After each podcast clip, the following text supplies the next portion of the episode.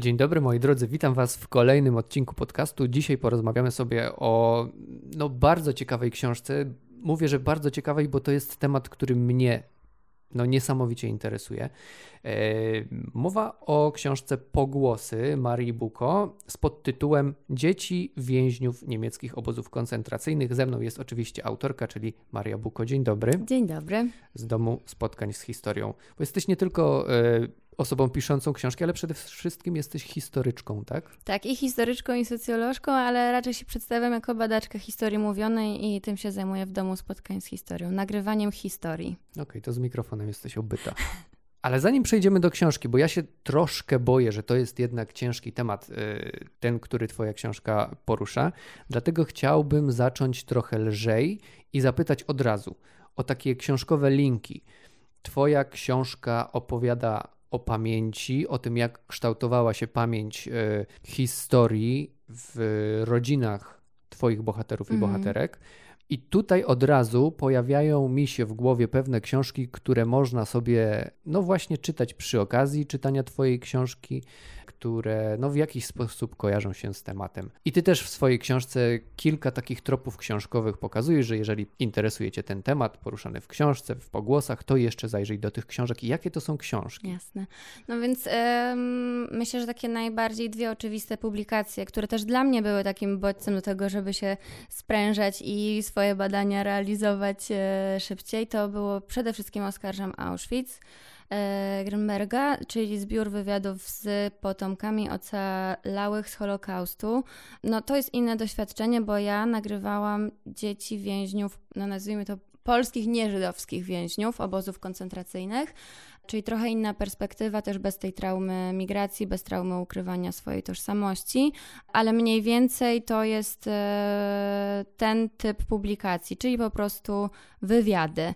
Natomiast takim innym no nie wiem, czy reportażem, bardziej poetyckim reportażem, który mógłby też się może kojarzyć słuchaczom z tą tematyką, to jest Mała Zagłada Anny Janko. Anna Janko tam no, taką autorefleksję, autowiwisekcję przeprowadziła. E, jej mama przeżyła pacyfikację wsi na Zamojszczyźnie i e, Janko rzeczywiście u siebie obserwowała i psychiczne, i takie e, no, somatyczne objawy dziedziczenia tej traumy. I pamiętam, że też jak to przeczytałam, to sobie myślałam, no tak, zaczęło się. Czyli już jakby inne traumatyczne doświadczenia wojenne wchodzą do świadomości publicznej i że tak, że ja też chcę zbierać dane i chcę swoją, swoją cegiełkę do tego dołożyć. No bo mi się na przykład przypomniała książka Rejwach Mikołaja Grimberga. Mm, tak, tak. To już było w trakcie moich badań. To dla mnie było totalnie super, że okej, okay, temat się rozwija i to też pokazuje, że ludzie mają zapotrzebowanie na to, żeby to czytać. Chociaż dla mnie zawsze te opowieści holokaustowe, do których mnie bardzo ciągnie,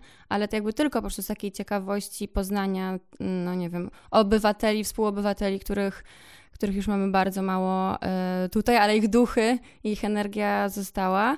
No tak, ale a co z tym doświadczeniem, do którego mi bliżej, z tym doświadczeniem nieżydowskim, polskim, niekoniecznie też związanym z jakimiś wielkimi e, traumami takimi historycznymi, bo obozy koncentracyjne to jest rzeczywiście taki mocny temat i rozumiem, że to może być takie osłabiające, zniechęcające, yy, po, co, po co o tym czytać, tak? Nie mam doświadczenia obozowego w rodzinie, co mnie to interesuje, nie chcę sobie psuć humoru, ale ja też dlatego tak zagajam tam w swoim tekście o pogłosach, że to nie jest tylko książka o obozach, i właściwie powiedziałabym, że to jest tylko częściowo książka o obozach. To jest bardziej książka o tym, co to znaczy, jak w rodzinie wydarzyło się coś złego. A dużo miało okazji do złego, e, dużo było okazji do złego w czasie wojny, ale nie tylko.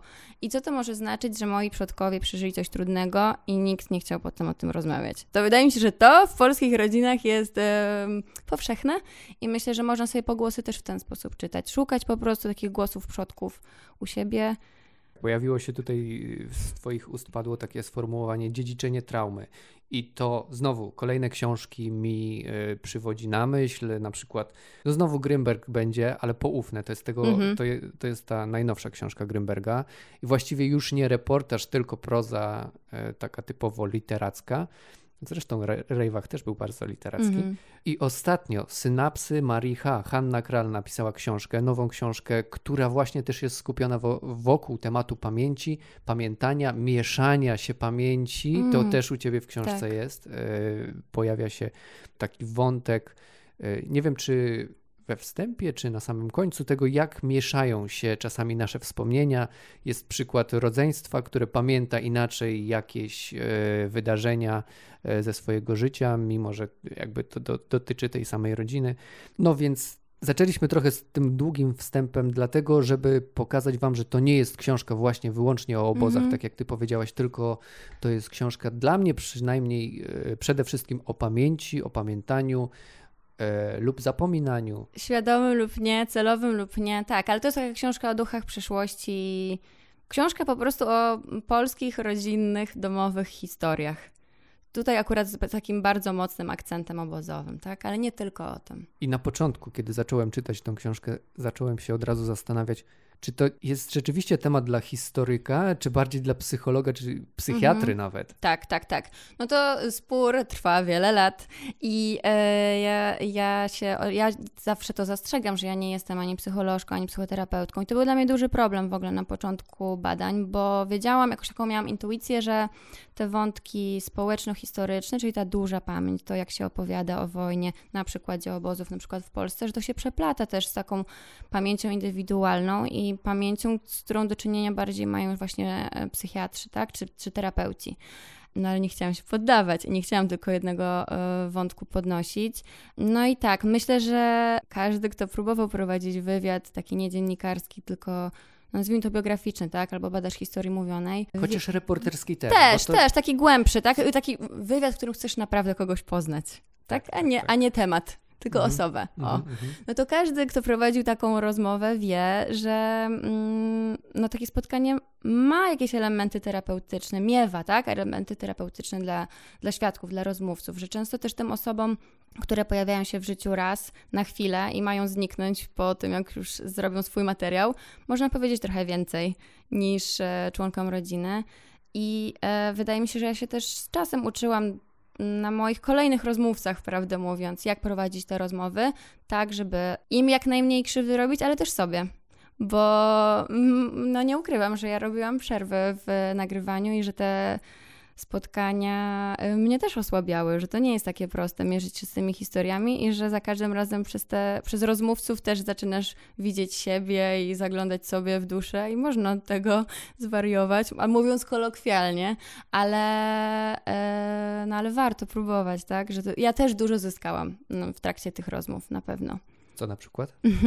Myślę, że zrozumiałam zrozumieć, to ja nigdy nie zrozumiem i nie, nie, nie dążę do oświecenia, ale myślę, że zdobyłam taką krzepiącą perspektywę trochę na, to, na własne historie rodzinne.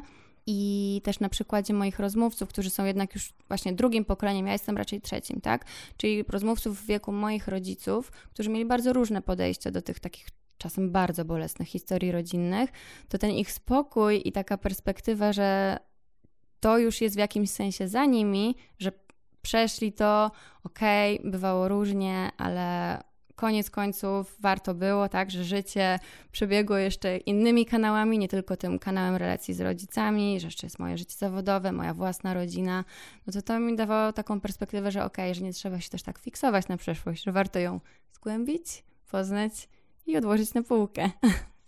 Powiedziałaś o tym, co sama sobie wyciągnęłaś z tych rozmów, ale chciałbym zapytać o to, co my, mhm. E, jako czytelnicy, możemy sobie e, właśnie z tych rozmów wziąć. Po co nam jest właśnie taka perspektywa tego drugiego pokolenia, co ona nam daje też z punktu widzenia historycznego, bo to są jednak właśnie relacje z drugiej ręki najczęściej. No, po prostu z drugiej ręki to nie są najczęściej. Tak. Bo są jeszcze y, takie y, osoby, które opowiadają, że były na przykład z mamą jako malutkie dzieci właśnie w, w mhm, obozie, mm -hmm, bo mm -hmm. to pamiętają, prawda? Tak, ale mm, właśnie, co to jest relacja z drugiej ręki? Bo jakby to jest tak naprawdę relacja z pierwszej ręki, re, relacja z pierwszej ręki o tym, jak to jest być dzieckiem więźnia, tak? W tym sensie to jest ich bezpośrednie doświadczenie. I okej, okay, to są zapośredniczone relacje na temat tego, co tam się działo w obozach, czy w czasie wojny, co też nam dużo mówi, tak? Co zostało im przekazywane w domach, co się opowiadało, co było tym dziedzictwem rodzinnym albo polskim, co, jakie wątki z obozów e, rodzice chcieli, żeby zapamiętano. Czyli to jest akurat ciekawe, że często te dzieci wspominają, że rodzice opowiadali żartobliwe historie z obozów, tak? Czy pozytywne, jakieś tam kojące o sile przetrwania, co moim zdaniem też dużo mówi w ogóle o naturze człowieczej, tak? Że oni chcieli przekazywać dzieciom jednak taki nieniszczący przekaz. Oni też nie, nie przekazywali jakiejś nienawiści do Niemców, wszystkich, swoim dzieciom, to raczej te dzieci e, same mi opowiadały, że trudno im było właśnie się z tym pogodzić, tak? Że czemu Niemcy potem w PRL-u jakoś przychodzili do nas do domu, czemu mama z nimi rozmawiała, że nie mogłam tego znieść, tak? To też nam pokazuje trochę, jak. No właśnie, jak, jaką może, mogą mieć perspektywę bezpośrednie ofiary, a jaką perspektywę mogą mieć osoby, które właśnie nie doświadczyły same tego okrucieństwa wojny, ale doświadczyły jego odprysków. I ciekawe, że niektóre z tych osób są bardziej. Radykalne? Tak, nie chciałam uniknąć tego słowa, ale chciałam powiedzieć, że bardziej zacietrzewione może, ale tak, radykalne też. Nie, nie, wszystkie, nie wszystkie osoby, ale rzeczywiście taka, taka jest obserwacja. Pamiętam też, że z niektórych rozmów z pracownikami miejsc pamięci, że oni sami e, mówili mi, że to jest dla nich takie też interesująca zmiana pokoleniowa, że bezpośredni e, uczestnicy wojennych wydarzeń bywali bardziej otwarci na rozmowę bo właśnie mieli tę szerszą perspektywę, taką, której my nie jesteśmy w stanie posiąść. Oni już byli jakby na końcu życia i zupełnie inaczej na to życie patrzą.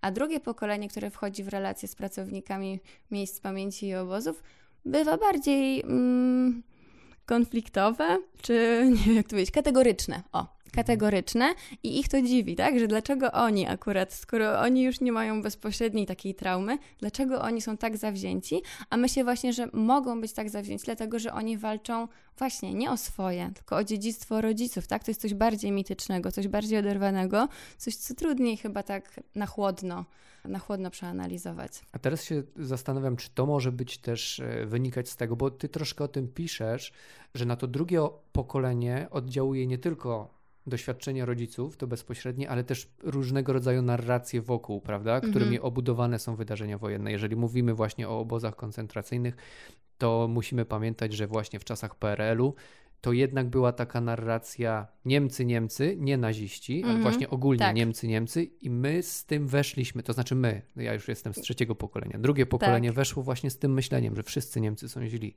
Tak, to prawda. To dla mnie też było bardzo ważne, że, że to jest e, książka o drugim pokoleniu nie tylko rodzinnym, ale o drugim pokoleniu Polaków powojennych, tak? O tej generacji, która dorastała właśnie z wbijanym do głowy, z wbijaną do głowy narracją, że Niemcy są przez małe N pisani, że oni wszyscy nam zrobili krzywdę, że Polacy, że do obozów trafiali Polacy, którzy y, walczyli z faszyzmem. E, to były też y, dzieci, które były wożone na wycieczki szkolne do miejsc pamięci, ale tak jakby niezbyt przygotowane też do tych doświadczeń, bo często te wycieczki do obozów są wspominane właśnie jako takie traumatyczne doświadczenia. Mm. Tak i w ogóle sama, samo to, nazwałbym to prowadzenie albo kształtowanie naszej pamięci e, było i nadal jest w pewien sposób wypaczone.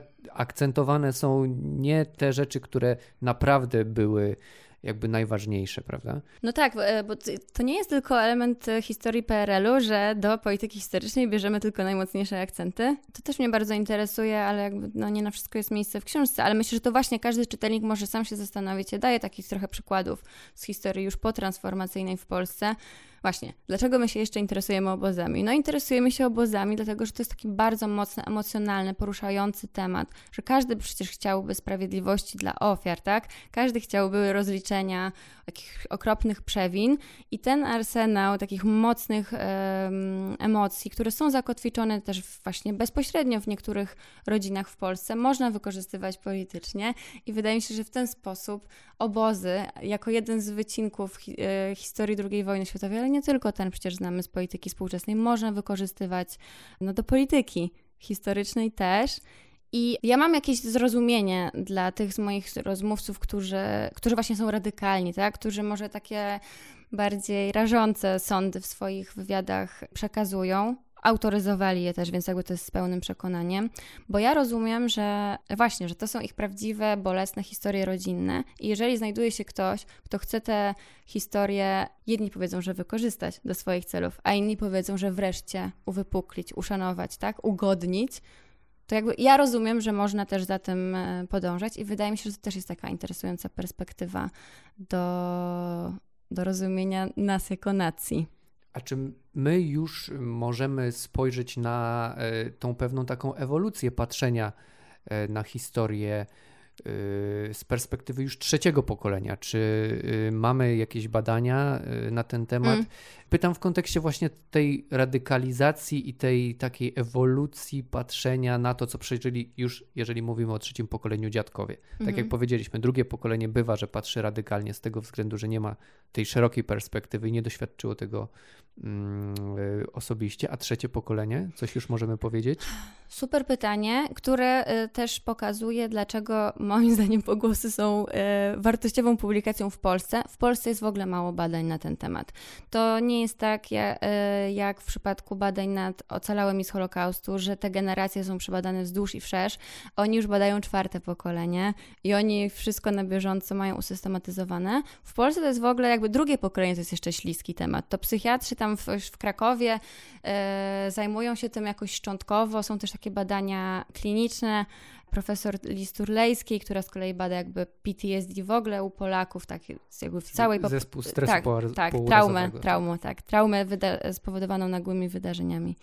Ale to są jakieś takie szczątkowe tematy, no bo nadal jakby najważniejsze się wydaje badanie, czy tam uwaga w ogóle dla pierwszego pokolenia, dla tych ofiar, tak? Po, po, co drugie badać w ogóle. A trzecie to jest myślę, że pieśń przyszłości, ale na, na, na przykładzie innych badań mogę powiedzieć, jaka jest mniej więcej prawidłowość, którą też przewiduje u nas, nawet po sobie patrząc, tak? Tak to zostało zaobserwowane, że drugie pokolenie właśnie jest bardziej radykalne, też takie bardziej ponapinane, bo ich ta relacja z rodzicami bardziej dotyczy. To nie jest tak, że tylko jesteś dzieckiem więźnia, tylko jesteś też dzieckiem osoby, która tam, nie wiem, brzydko się do ciebie odnosi, albo z tobą nie rozmawia. Albo bo ma jest, te traumy Dokładnie, albo jest nadopiekuńcza, albo coś, ale jakby ogólnie to jest taka najbliższa relacja, tak, z rodzicem. Więc tam po prostu ten węzeł emocji jest bardzo mocno zaciśnięty. Trzecie pokolenie to jest pokolenie wnuczków. No to wiadomo, jaką wnuczkowie i wnusie mają relacje z dziadkami, tak? To jest ten pomost. To są te osoby, które potrafią do dziadka i babci podejść inaczej, którym też dziadek i babcia więcej powie o swoich wspomnieniach niż swojemu dziecku. Dziecka nie chce obarczać, tak? A wnusiowi już możesz powiedzieć coś pod koniec swojego życia, bo chcesz przekazać swoje dziedzictwo. I wydaje mi się, że trzecie pokolenie ma takie bardziej rozumiejące podejście, w tym sensie, że rozumie yy, więcej niż tylko własny ból, nie dlatego, że chce, tylko po prostu jest w stanie bardziej się od tego oddzielić i mam nadzieję, że mam nadzieję, że tak to będzie u nas działało. Ja też chciałam z tego między innymi powodu te wywiady zbierać, bo pokolenie wojenne odchodzi, a wydaje mi się, że to, co oni opowiadają, jakby w tym jest więcej szans na porozumienie niż w tym, co można czasami uzyskać od drugiego pokolenia i chciałabym właśnie, żeby to dziedzictwo było zapisane, żeby też ta perspektywa drugiego pokolenia, taka pełna bólu, pozostała zapisana jako taka przestroga. No i trzecie pokolenie, żeby się wzięło do roboty i zaczęło edukować e, na temat antyfaszyzmu. W Twojej książce pada takie zdanie, że historia nie jest domeną przeszłości. Jak ty to rozumiesz? No, rozumiem to jako historyczka. Ja cały czas mogę dubać w historii i wszędzie widzę linki z przeszłości, z codziennością i z przyszłością. To ma trochę związek z tym, co powiedziałam przed chwilą o, o tym, że historia jest też super arsenałem do polityki, zwłaszcza w naszym mm, obszarze Europy. I co? I brakuje mi tego, że nie ma jakiejś propozycji kontrpolityki historycznej, która byłaby bardziej taka produktywna, nie nastawiona na konflikt, na niszczenie.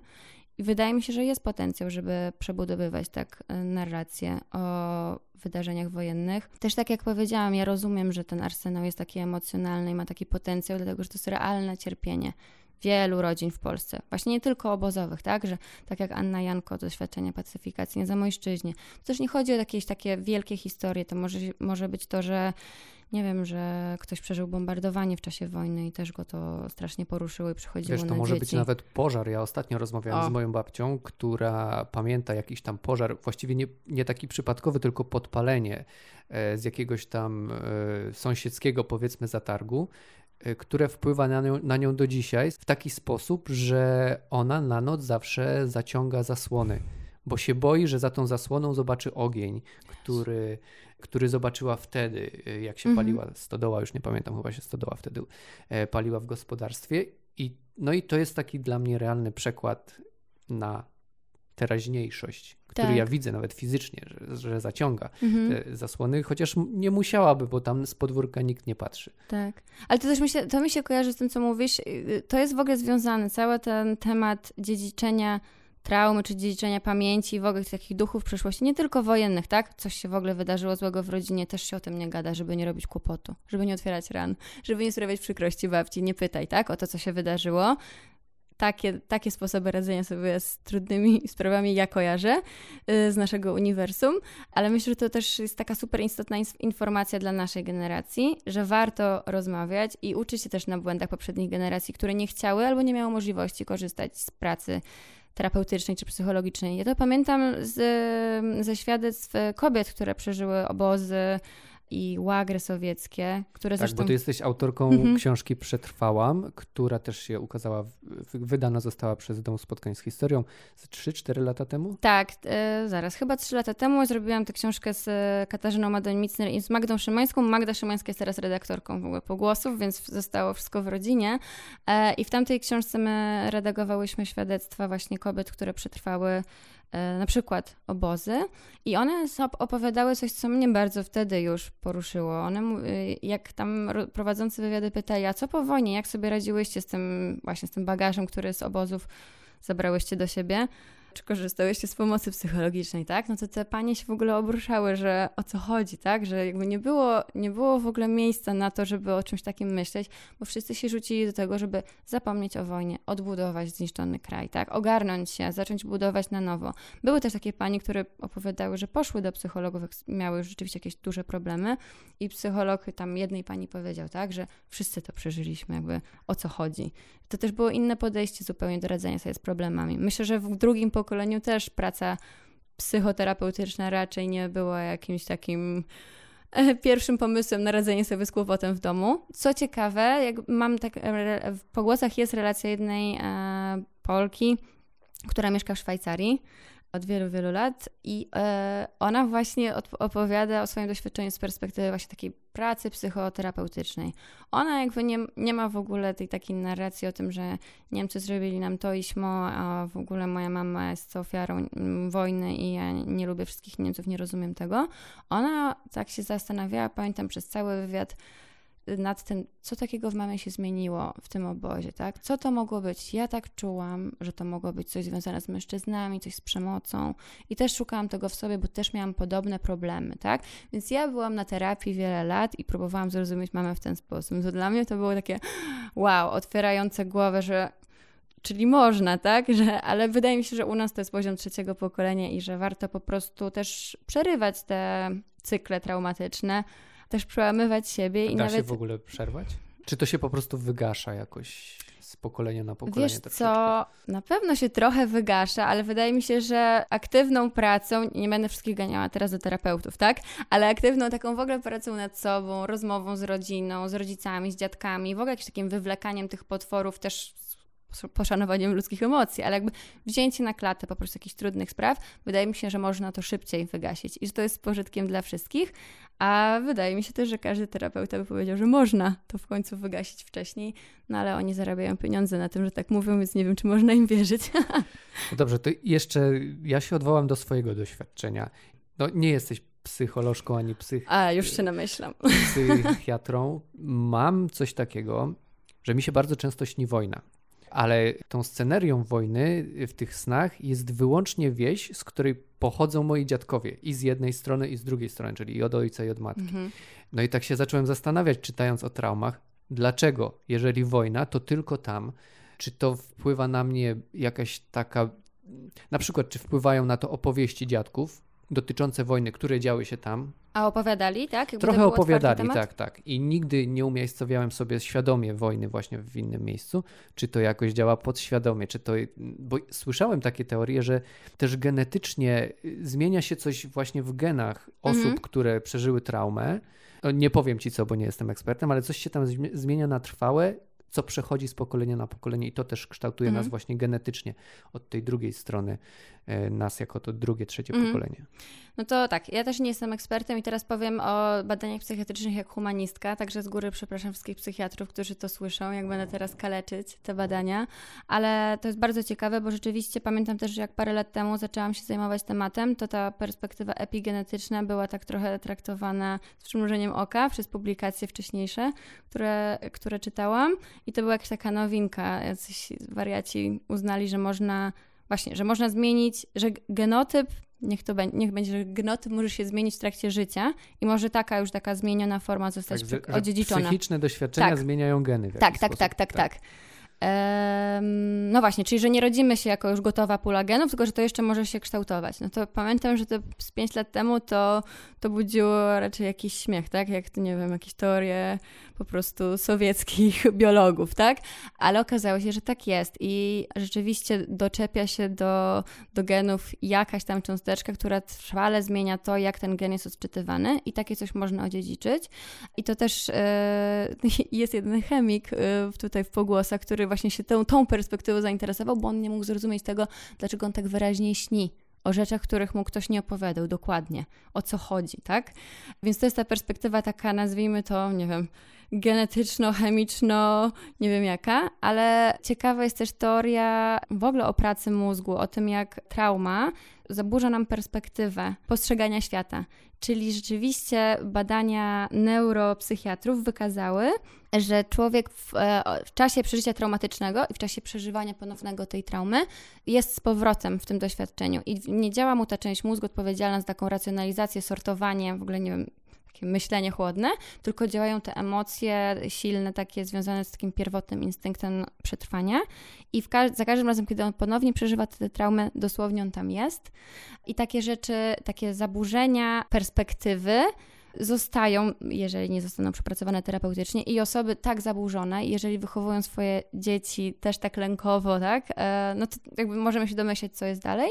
No i w ogóle to jest też teoria przywiązania, tak, mama chłodna, mama pogrążona w swoim świecie, mama zajęta swoimi tam demonami przyszłości, jak ona mnie kształtuje, też jako osobę jakąś lękową, która się postrzega jako ciężar, która nie chce przeszkadzać, tak, która myśli, że coś tam mamie ona złego zrobiła. Tak, i teraz mi się przypomniało, że ty podajesz w książce, a propos tych linków książkowych, Tak, książki Magdaleny Tuli. Tak. E, Jest e, tam Szum i chyba jeszcze jedna Tak. jakaś książka, którą włoskie wymieniasz. szpilki. Tak, o właśnie. To jeszcze a propos tego zaburzenia perspektywy. To już zupełnie będzie obok, ale ja kiedy pisałem, bo skończyłem pisać książkę o e, takim małym miasteczku, które było żydowskie przed wojną w 95%. Z 4,5 tysiąca mieszkańców żydowskich tej miejscowości e, wojnę przeżyło 28 osób i ja pisząc tę historię bardzo mocno w nie wsiąkałem, w bezpośrednie relacje e, tych osób do takiego stopnia, że mi się śniły te relacje, że, e, że cały dzień o nich myślałem. Znam to, znam to ale, uczucie. ale nie o tym chciałem. Kiedy byłem w miejscu, które opisuję w tej izbicy, bo to ym, do tego miasteczka dotyczy książka, ja się automatycznie, bezwiednie zacząłem zastanawiać, gdzie ja bym się ukrył jako osoba e, właśnie ścigania, goniona i nie mogłem się po prostu pozbyć tej perspektywy. Ona była taka uporczywa, męcząca e, Mhm. w pewien sposób, kiedy się tam było. I to też dla mnie było ciekawe doświadczenie, bo ja nie przeżyłem tych traum. Nie mam w rodzinie żadnych tragicznych historii związanych z, z II wojną światową, czy w ogóle mm, z wielką historią, tak bym to powiedział. A jednak jakoś byłem tą perspektywą bardzo zainfekowany. Nie wiem, jak to Ale nazwać. dokładnie, dokładnie to jest to słowo, jakby zarażanie się traumą to jest e, jakby zjawisko, które zostało opisane w literaturze i psychiatrycznej, i tam kulturoznawców,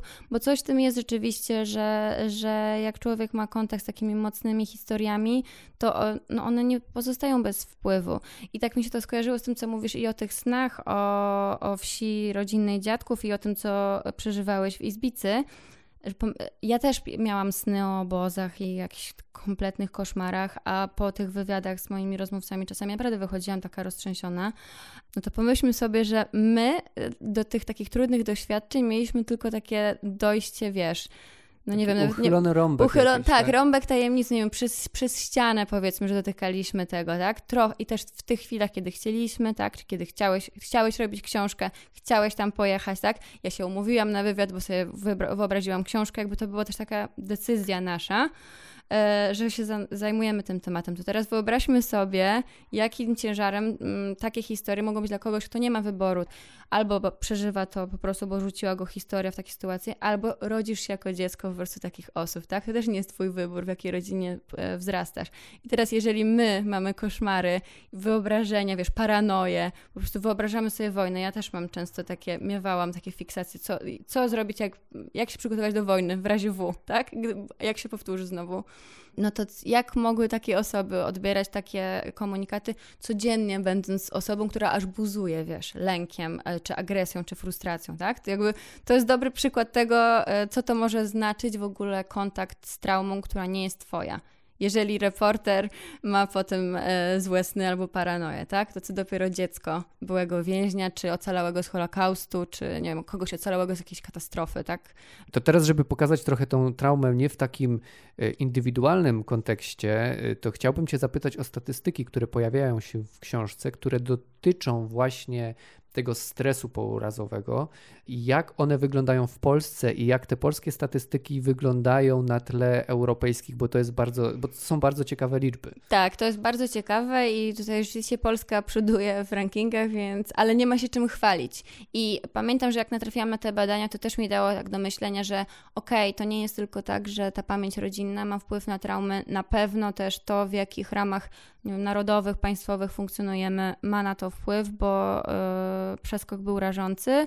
Były badania nad poziomem właśnie tego stresu pourazowego w populacji europejskiej.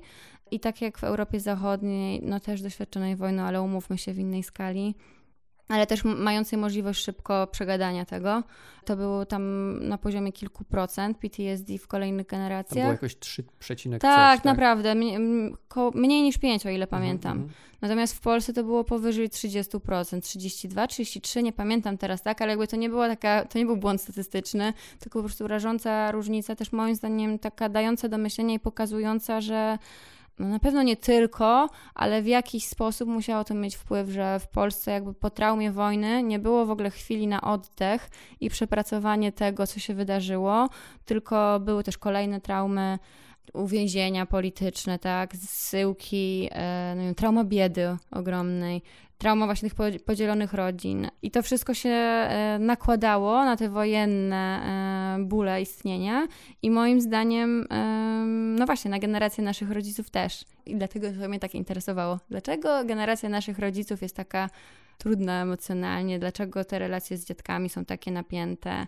dlaczego też właśnie dużo z nas ma taki bardzo mocny stosunek do historii. Dlaczego historia to jest coś, o czym Polacy mają właśnie mocne zdanie, chętnie się o to kłócą, yy, walczą po prostu o to do teraz, tak? O jakieś spory sprzed kilkudziesięciu lat. Dlaczego to nas tak ożywia? Moim zdaniem dlatego, że jakby to jest ciągle u nas aktualny temat. W tym sensie ciągle jakoś tkwimy w przyszłości. Nie w takim sensie jak, tra jak trauma, tak? Ale w jakimś sensie to ożywia nam tę część emocjonalną, a nie racjonalną. I wydaje mi się, że to jest bardzo interesujące o nas jako narodzie. No więc jak widzicie, y, książka, jak głosi podtytuł, y, jest o dzieciach więźniów niemieckich obozów koncentracyjnych, ale słyszeliście, że można ją czytać i właściwie należy ją czytać w szerokim kontekście, w kontekście i ogólnopolskim, i też takim indywidualnym, znajdując y, dla siebie różne właśnie indywidualne klucze interpretacyjne, że tak powiem.